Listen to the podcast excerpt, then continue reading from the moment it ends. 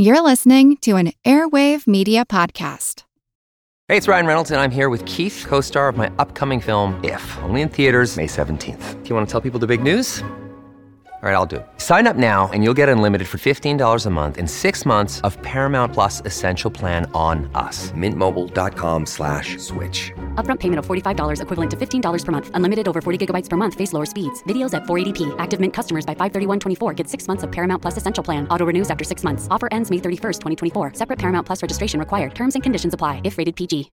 When you need mealtime inspiration, it's worth shopping Kroger, where you'll find over 30,000 mouthwatering choices that excite your inner foodie. And no matter what tasty choice you make, you'll enjoy our everyday low prices, plus extra ways to save, like digital coupons worth over $600 each week. You can also save up to $1 off per gallon at the pump with fuel points. More savings and more inspiring flavors make shopping Kroger worth it every time. Kroger, fresh for everyone. Fuel restrictions apply.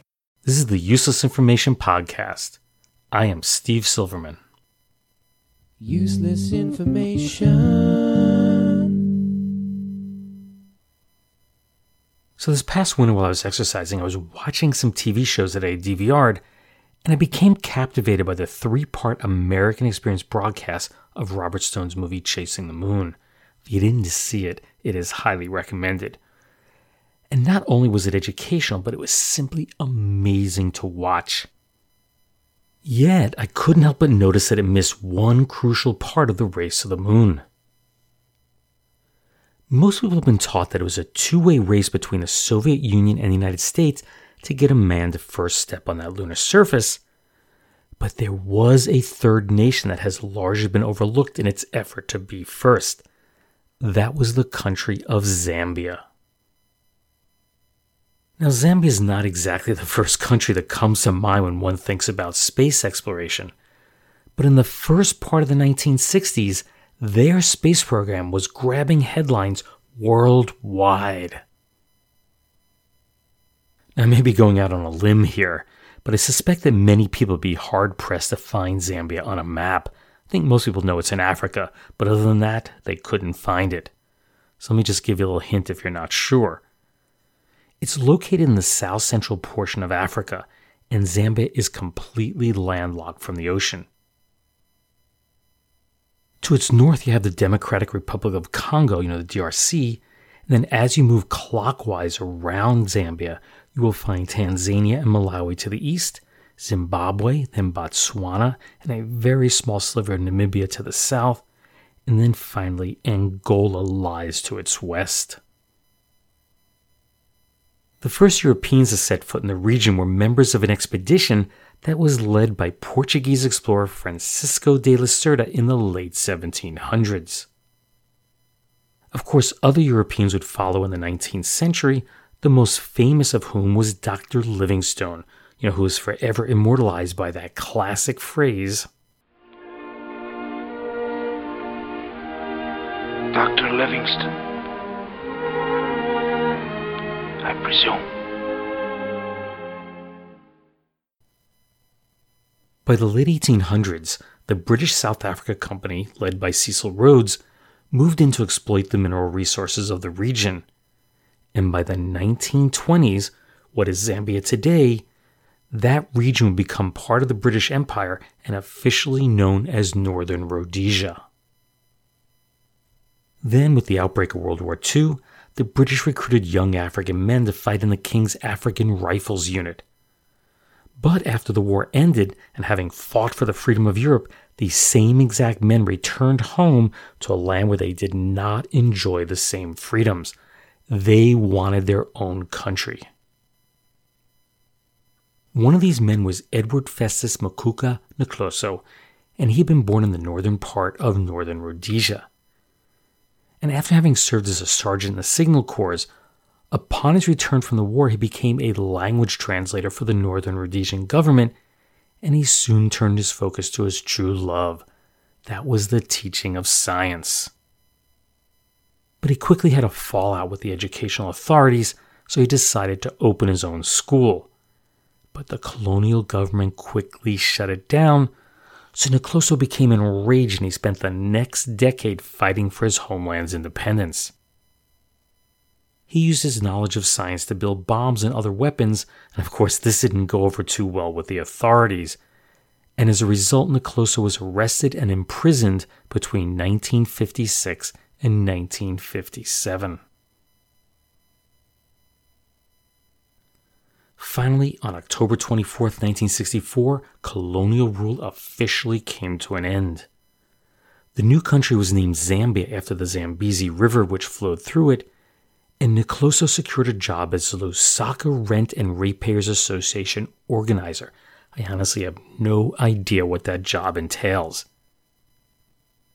Yet his true passion was still science, and he immediately established the National Academy of Science, Space Research, and Philosophy. His goal was simple to place a man on the moon before the United States or the Soviet Union did so. Their motto was Where fate and glory lead, we are always there. The news of Zambia's lunar ambitions would break in the world news just days after the country's independence. It was now a three way race to the moon. He stated, quote, I see the Zambia of the future as a space age Zambia, more advanced than Russia or America. In fact, in my Academy of Sciences, our thinking is already six or seven years ahead of both powers. When questioned as to why he wanted to go to the moon, Nkoloso stated, Because it is there. Is that not so? He continued, It is not like the clouds. I've been on an airplane during the war and one can fly through the clouds. It is a solid body hanging in the sky. And we are solid bodies, so we must be able to reach it. Is that not so? On May 25, 1961, United States President John F. Kennedy stood before Congress and famously stated I believe that this nation should commit itself to achieving the goal before this decade is out of landing a man on the moon and returning him safely to the earth. But Nkoloso had even loftier goals. He planned to have the first Zambian astronaut on the moon by the end of 1965. Imagine the prestige value this would earn for Zambia. Most Westerners don't even know whereabouts in Africa we are. And just how he's going to place a man on the moon in such a short amount of time was unclear. You see, details of the Zambian space program were purposely shrouded in mystery. Quote, You cannot trust anyone in a project of this magnitude, he said. Some of our ideas are way ahead of the Americans and Russians, and these days will not let anyone see my rocket plans. Nkoloso estimated that he needed 700 million pounds sterling to reach the lunar surface. That'd be about 1.96 billion American dollars, and adjusted for inflation, that's about 16 billion dollars today. Now, having only raised $2,200 from private donors, he submitted a request to the United Nations for $19 million to finance the early phases of his work.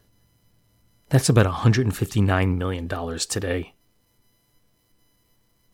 A training facility was set up approximately 7 miles or 11.2 kilometers outside of the new nation's capital of Lusaka.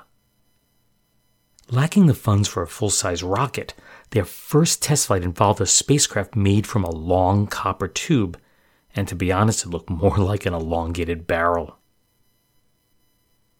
And without any rocket fuel, the test launch used the Mukwa propulsion system, which was basically a catapult system. Their first flight landed far short of the moon.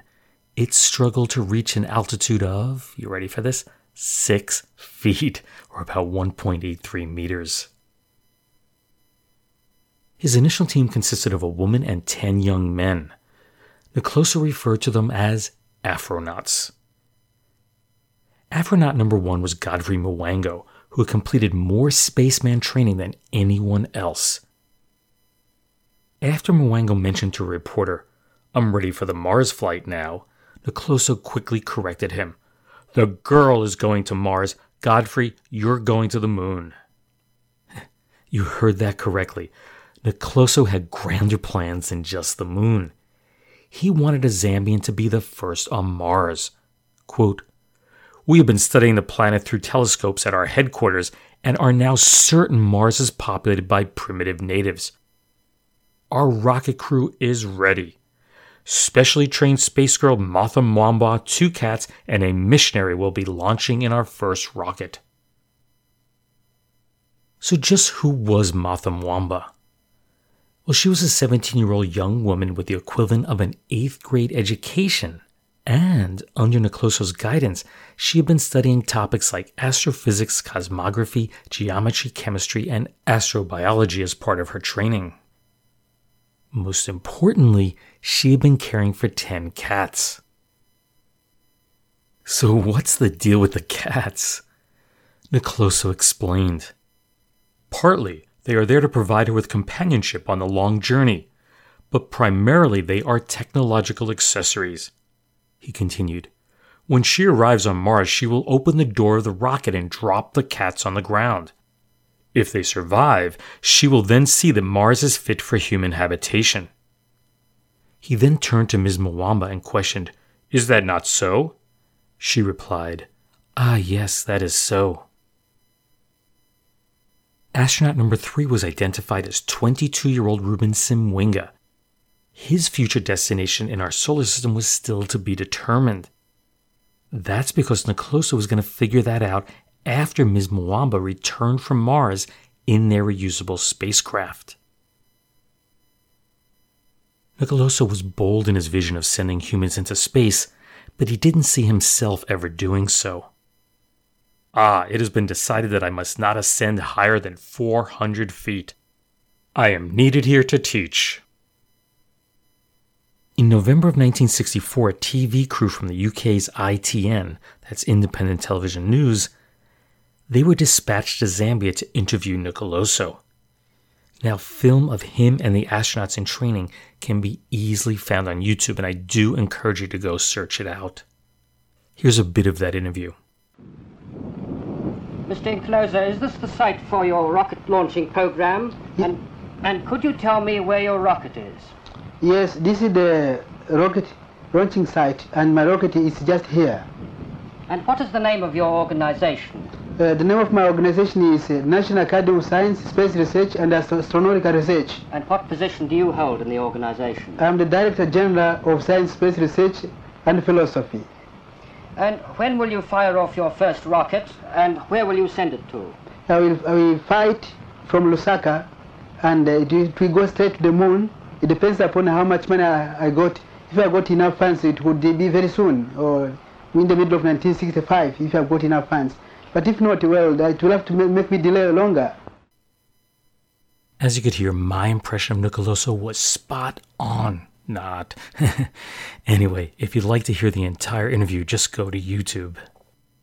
The exact title of this video is Afronauts colon interview with Edward Nkoloso, and Nkoloso is spelled capital N K O L O S O. Now, around the same time that that interview was done, the San Francisco Chronicle dispatched their veteran reporter, that's Arthur Hoppe, to do the same. The series of stories that he wrote on the Zambian space program is perhaps the best documentation that still exists of the entire operation. Hoppe was warmly greeted by Nkoloso. Quote, You have arrived at the most propitious moment. We have just decided which of our 12 assets will have the place of honor in the space capsule for the historic moonshot. It will be Godfrey Mwango here. Nkoloso continued. He has also passed the acid test of any aspiring astronaut, simulated recovery from the space capsule following a landing on water. That's when Mwango commented, It was a bit fearsome. I cannot swim. Nkoloso continued, Tomorrow, now that he's been chosen, we will redouble our vigorousness of his training program so that Zambia may be the first to plant her flag on the moon. We would be pleased if you would care to watch. Now, if you're imagining a highly sophisticated training facility, you know, like the one that NASA has, Zambia's was the complete opposite. Here's a bit of Hoppe's description of Mwango's first trip in orbit, and I should point out every word I'm about to read that includes a description were Hoppe's words. In fact, when I get back to my narration, I'll let you know. A-OK? said Director Nkoloso anxiously, thumping on the steel side of the space capsule. A OK, came back the game if muffled reply. Ten, nine, eight. The final countdown had to be interrupted twice due to technical difficulties. Primarily the difficulty that astronaut Mwango was slightly too large for the barrel, and his head kept hanging out dangerously close to the ground. At last, Mwango scrunched himself into a suitable position, and all details measured up to Director Nkoloso's standards of perfection. Blast off! cried Nkoloso, giving the space capsule a shove with his foot. All systems go! Hoppe continued. The first Zambian astronaut was successfully placed in orbit at 3:14:32 p.m. Central African Time. Godfrey Mwango, 21, orbited 17 times down a grassy incline in a 40-gallon oil drum before coming to rest against a blue gum tree. Emerging from his capsule unscathed, Mwango blurted out, Man, what a ride! And that's the end of Hoppe's description. When Hoppe asked Nkoloso what he had learned from the test, he replied, Well, for one thing, we're going to have to get a bigger barrel. It should be clear by now that Mwango had never left the ground, and that training to be a Zambian astronaut was nothing like what a typical Russian or American trainee went through. This was as basic as one could get. At an earlier press conference, Nkoloso told reporters, quote, I'm getting them acclimated to space travel by placing them in my space capsule every day. It's a 40 gallon oil drum in which they sit down, and I have been rolling them down the side of a hill. This gives them the feeling of rushing through space. I also make them swing from the end of a long rope. When they reach the highest point, I cut the rope. This produces the feeling of free fall. As a side note, we did something like this when I was a kid. Now, the only difference was that the rope was never cut. We simply swung out and let go, and we always screamed out the Tarzan yell.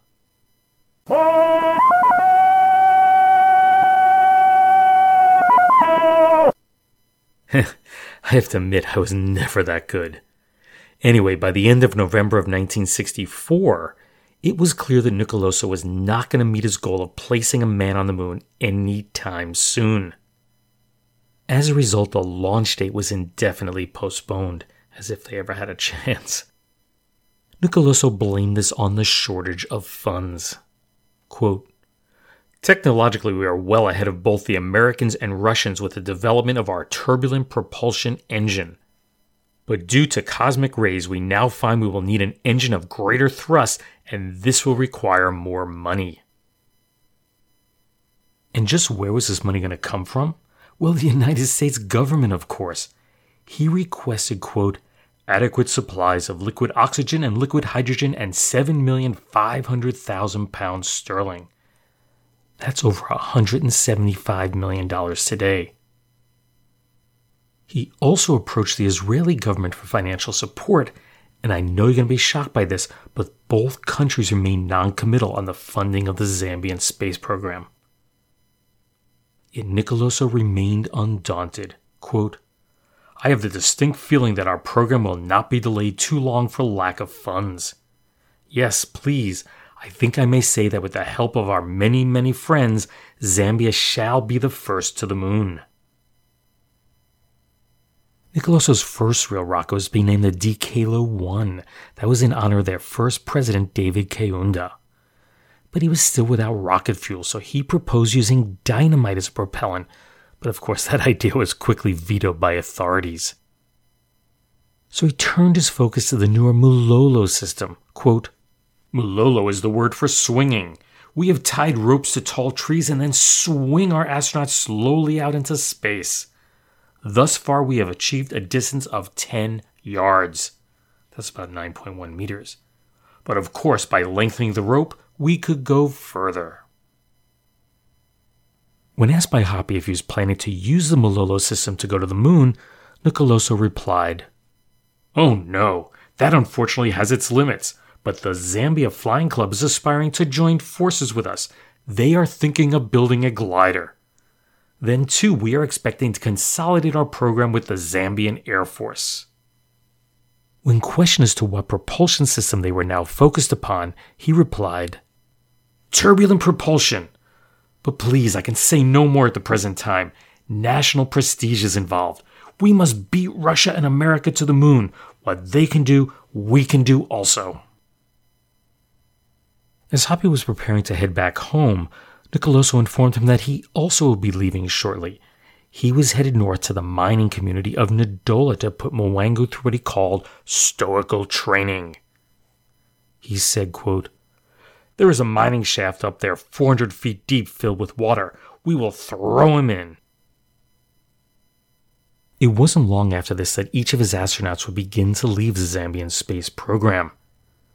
Nkoloso explained. After the worldwide television showing and press publicity of our astronauts in training, I received thousands of letters from foreign countries. But my spacemen thought that they were film stars. They demanded payment and refused to continue with our program of rolling down hills in oil drums and my special tree swinging method of simulating space weightlessness. Their star astronaut Martha Mwamba got pregnant and her parents talked her out of continuing with her space training. Nkoloso added, Two of my best men went on a drinking spree a month ago and haven't been seen since. Another of my assets has joined the local tribal song and dance group. He says he makes more money swinging from the top of a 40 foot pole. Even after Neil Armstrong became the first man to walk on the moon, Nkoloso refused to give up on his dream. He promised that a Zambian will walk on the moon sooner than people think.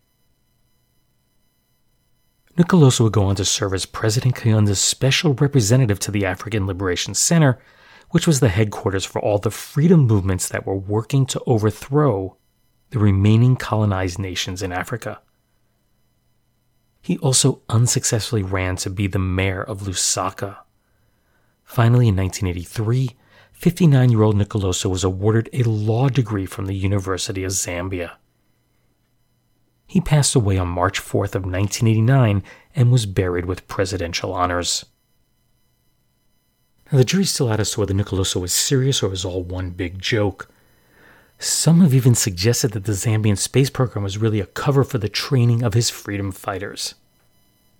In 1970, Phineas Musukwa, who was the acting press officer for the Zambian embassy in Washington, D.C. at the time, he told the press, quote, this was publicized very widely here in America about two years ago, but he has not done anything along that line for some time. Mr. Nkoloso is actually a very well read person. It was a big joke. Honestly, I have to agree with his assessment. It was an ingenious prank that Nkoloso pulled on the world, and it was beautifully executed and very nicely done. And if nothing else, he made the world smile for a brief moment and quite possibly a few people may have finally learned where Zambia is located. Useless, useful, I'll leave that for you to decide. Boys and girls, if you want to do thrilling, adventurous things like your favorite detective Dick Tracy does, just remember that detective work takes plenty of energy. Sure, most exciting things take energy. Baseball, football, swimming, it's the boys and girls with plenty of energy who win out at all those. And listen, one really fast way to get energy is just by eating delicious chocolatey Tootsie Rolls. Or just one Tootsie Roll alone gives you more energy units than you use hiking a whole mile. And there's no long waiting for that energy either. Tootsie Rolls change into energy almost as fast as lightning. And what's more, Tootsie Rolls are made with good, wholesome milk. And you know what a wonderful bodybuilder that is. So next time you have a nickel for candy, get the three-in-one value. Energy plus food value plus fun. Get chocolatey, long-lasting Tootsie Rolls. Get the big jumbo size Tootsie Roll for only a nickel. Or anytime you have only a penny, get the fun-to-eat penny size. Either way, you sure get a lot for your money in a Tootsie Roll. And now, Dick Tracy. That commercial for Tootsie Rolls from the October 6, 1943 episode of Dick Tracy. This particular episode was titled Doc Benson is released by the DA and escapes. Of course, the radio show was based upon the incredibly popular newspaper comic strip of the same name, which had debuted on Sunday, October 4th of 1931 in the Detroit Mirror. The comic strip was written and drawn by Chester Gould, who would continue doing that until his retirement on December 25th of 1977, at which point other artists assumed his role. The radio show began a successful run in 1934 on NBC radio stations throughout the New England region. A short time later, on February 4, 1935, the show was picked up for national syndication by CBS at Switch Networks. Each episode ran 15 minutes in length, and new episodes were broadcast four times weekly. It then moved to the Mutual Broadcasting System for a couple of years before returning to NBC on January 3rd of 1938. In 1939, the show was expanded to a half hour, but production of the show came to a halt with the outbreak of World War II. It would stay on hiatus until the ABC Blue Network picked it up for Saturday broadcasts. After all, it was a kid show, beginning on March 15th of 1943. That run would last to July 16th of 1948, with, as you heard, Tootsie Roll as its sponsor. The story of Tootsie Roll began with a poor Austrian immigrant named Leo Hirschfeld who arrived in New York City in 1884. Now, according to the Tootsie Roll Industries Company history, Hirschfeld began to sell Tootsie Rolls in his small Brooklyn candy store in 1896. Unfortunately, others have done further research into the subject and concluded this is a bit of an exaggeration. The main problem is that in 1896, Hirschfeld had been living in Manhattan, not Brooklyn, and he was working for a candy manufacturer named Stern and Saalberg. Basically, Julius Stern and Jacob Saalberg were his employers. He didn't own his own candy store. Hirschfeld's first significant creation while working at Stern and Saalberg was to formulate a new product with the peculiar name of Bromangelon jelly powder. In other words, it was a gelatin dessert similar to jello. Now, surprisingly, even with that strange name, this product proved to be quite successful and was a large part of Stern and Saalberg's business at the turn of the 20th century. To promote Bromangelon, the company printed booklets that featured a cute little girl named Tatling Tootsie as its spokesmodel. Tootsie just happened to be the nickname of Leo Hirschfeld's little daughter, Clara. It was in May of 1907 that Hirschfeld applied for a patent for a new candy making process for a treat that would be called, you guessed it, the Tootsie Roll. Stern and Saalberg began selling Tootsie Rolls in September of 1908, not in 1896, and while Hirschfeld had invented the treat, it was the financial backing and promotion by Stern and Saalberg that made Tootsie Rolls a smash hit. In 1917, Stern and Saalberg was rechristened the Sweets Company of America. By this time, Stern and Saalberg had both retired from the business and while Hirschfeld had been responsible for creating the products that made the company so successful, he was not placed in charge of the new company. So he chose to leave the firm and he started the Mills Candy Corporation in 1920, but that new venture soon failed. With his wife in a sanatorium and Hirschfeld himself supposedly suffering from some sort of stomach disease, he sadly shot himself to death on January 13, 1922, in his room at the Monterey Hotel, which was located at 94th Street and Broadway in Manhattan. He left a note for his attorney that simply stated, I'm sorry, but I couldn't help it. So here's a question for you Can you name the only United States president who spoke English as a second language? Now, to help you narrow down your choices, I'll give you a hint in that it's one of the first 10 presidents of the United States. Well, hang around for a bit and I'll let you know the answer at the end of this podcast. Look, Bumble knows you're exhausted by dating. All the must not take yourself too seriously and 6 1 since that matters. And what do I even say other than hey? well, that's why they're introducing an all new Bumble with exciting features to make compatibility easier, starting the chat better, and dating safer. They've changed, so you don't have to. Download the new Bumble now. This episode is brought to you by Reese's Peanut Butter Cups. In breaking news, leading scientists worldwide are conducting experiments to determine if Reese's Peanut Butter Cups are the perfect combination of peanut butter and chocolate. However, it appears the study was inconclusive, as the scientists couldn't help but eat all the Reese's. Because when you want something sweet, you can't do better than Reese's. Find Reese's now at a store near you. This episode is brought to you by La Quinta by Wyndham. Your work can take you all over the place, like Texas. You've never been, but it's going to be great because you're staying at La Quinta by Wyndham. Their free bright side breakfast will give you energy for the day ahead. And after, you can unwind using their free high speed Wi Fi. Tonight, La Quinta. Tomorrow, you shine. Book your stay today at lq.com. In other news, here are three stories in which someone, basically the bad guy, got the last laugh.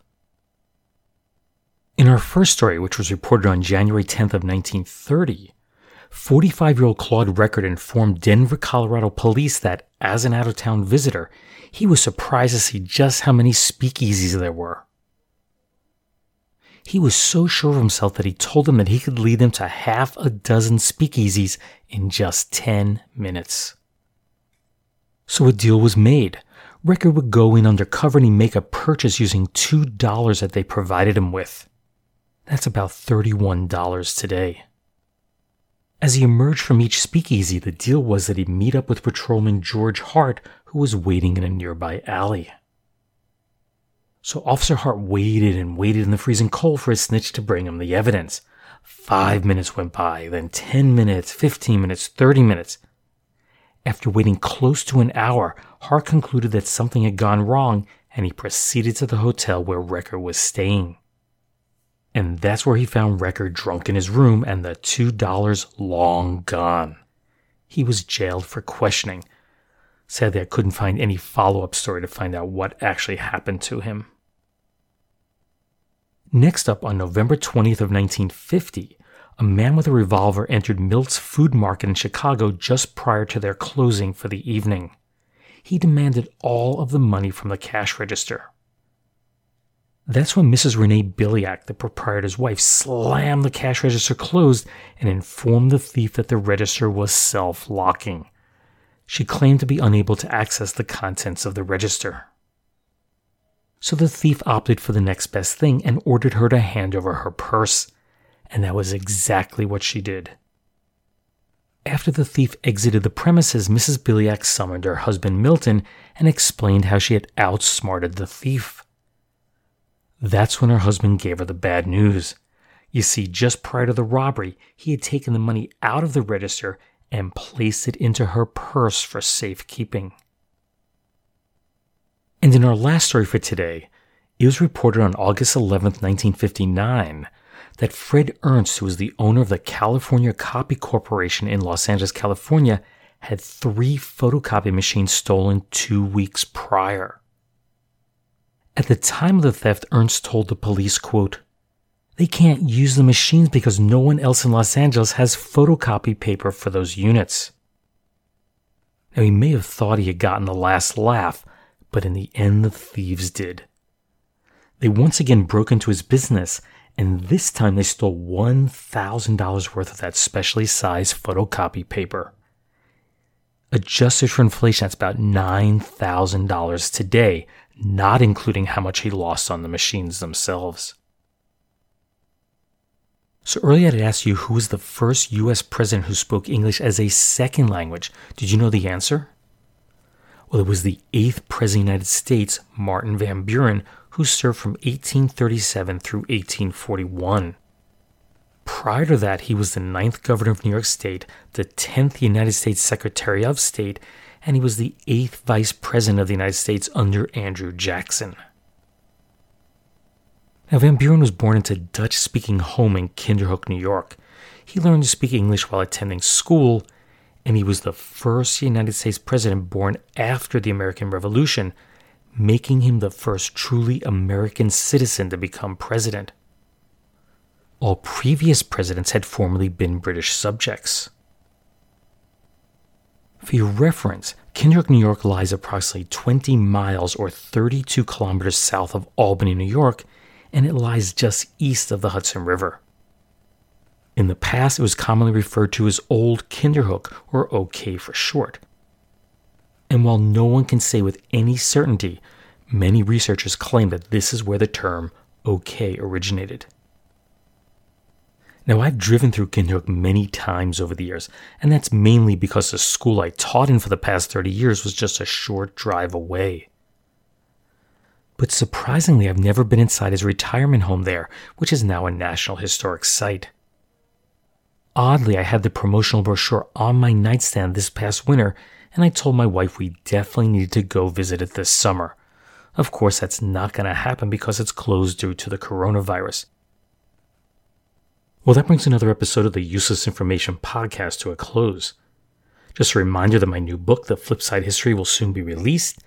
And while I haven't heard anything from the publisher recently, I did notice on Amazon that the release date has been changed to August 14th. It was originally July 14th. Now, the Kindle version is already available for download, but the print edition, of course, has not been released. Uh, but if you want to pre order it there, you can. I did receive some copies of the book about 10 days ago, and I have to say, it looks great. I like it a lot better than my first two books. Just a general reminder to be sure to sign up for my Twitter feed. It's at Useless Infocast. That's at Useless Infocast. and it'll make you among the first to know when a new episode is released. Also, be sure to like the show on Facebook. You can just do a quick search for the Useless Information Podcast there, and it should pop up. You can subscribe to the podcast through Apple Podcasts, Google Play, Spotify, TuneIn, or wherever you listen to your favorite podcasts. Now, I was painting the ceiling of my back porch last week, and I was able to pull up this podcast uh, on my Alexa device. So I quickly recorded it. So here's how I did it Alexa, play the Useless Information podcast. Here's Useless Information podcast from Apple Podcasts. Playing the latest episode, The Child Bride. This is the Useless Information Podcast. Alexa, pause. Alexa, continue. Resuming Useless Information Podcast from Apple Podcasts. The Child Bride. And that's it. Of course, I'm not listening to myself all the time. I listen to other podcasts, but it's very easy to do. Anyway, thanks again for listening. I hope you tune in the next time. Take care, everyone. Bye. My name is Greg Jackson. I'm a historian, professor, and the creator of History That Doesn't Suck, a podcast that provides a complete overview of U.S. history through storytelling, yet keeps the rigor you'd expect in a university class. Starting with 22 year old George Washington in his first battle, join me for a chronological telling of the United States story, its unlikely revolution, fractious civil war, tenacious inventors, brave reformers, and more. With more than 100 episodes, you can already binge listen your way through the progressive era. Find History That Doesn't Suck wherever you get your podcasts. Hi, I'm Neil. And I'm Ken. And we are from the Triviality Podcast, a pub trivia style game show where a lack of seriousness meets a little bit of knowledge. Join us each week for an hour long game of general knowledge trivia featuring special guests from around the world, plus tons of extra themed episodes. If you want to improve your trivia game, or you just want to scream at us in your car when we get easy questions wrong, then we're the show for you. Find Triviality on all your favorite podcast apps. But you know that because you're already listening to a podcast.